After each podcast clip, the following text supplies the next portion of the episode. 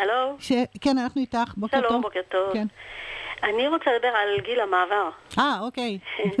שזה מלווה בגלי חום וזיעה מעצבנת, אוקיי, וזה זאת אומרת, גורם לי לא לישון בלילה טוב, אוקיי. ולפעמים זה גם גורם לך לבושה אה, עם אנשים כשאת יושבת. פתאום חם לך, את אה, מנפנפת עם משהו וכולם קר להם. נכון. אה, עכשיו, אני לקחתי, אם את מכירה את הפמינפימל של כן. סופר, לקחתי את זה כבר ארבעה חודשים וזה לא עזר לי. אז אוקיי, אני רוצה להגיד משהו, אני לא אתייחס לתרופה שאת, אה, לתוסף שאת לוקחת, כן. כי אנחנו לא, לא עושים פה אה, מה שנקרא אה, הרמת ידיים, מי, מי מפיל את מי. כן. אני רוצה להסביר משהו, תראי, יש הרבה אנשים שמאובחנות עם גלי חום.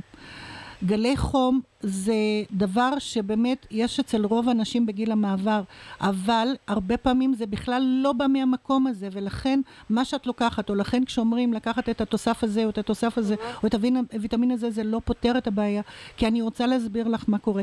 כשיש בעיה בין זרימת הדם של הכליות לכיוון המוח, ויש מה שנקרא, אין אה, צירקולציה סדירה, הנשים האלה ירגישו תופעה של גלי חום. גלי חום אצל אנשים זה מתבטא כמו הסמקה, כמו הסמקה, כמו ילד שמתבייש, או ילד שלא נעים לו. נכון. צריך לבדוק תפקודי כליות, צריך לבדוק תפקודי לב. לכן אני רוצה להסביר, ובאמת גם תשובה לא- לאותה הפציינט, לאותה המאזינה שעלתה מקודם לשידור.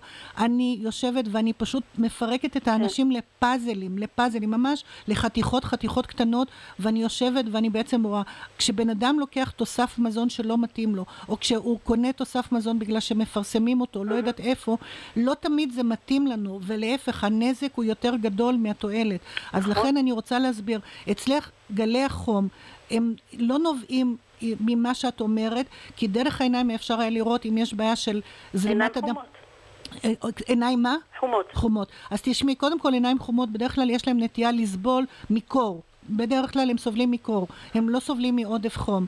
צריך לבדוק תפקודי לב, צריך לבדוק תפקודי כליות, צריך לבדוק צירקולציה, כלי דם. לכן אני אומרת, תשמעו, זה נורא נוח לקחת, ללכת לחנות או לקבל המלצה ויאללה לנסוע על זה ומה שנקרא לקנות את התוסף. לא תמיד תוסף כזה יכול להתאים לבן אדם. ואחד הדברים כשיש גלי חום זה מצביע על איזשהו פער בין, ה, בין הגוף לבין הנפש ולכן צריך לטפל בזה יותר עמוק וכשמטפלים רק בזה זה לא פותר את הבעיה.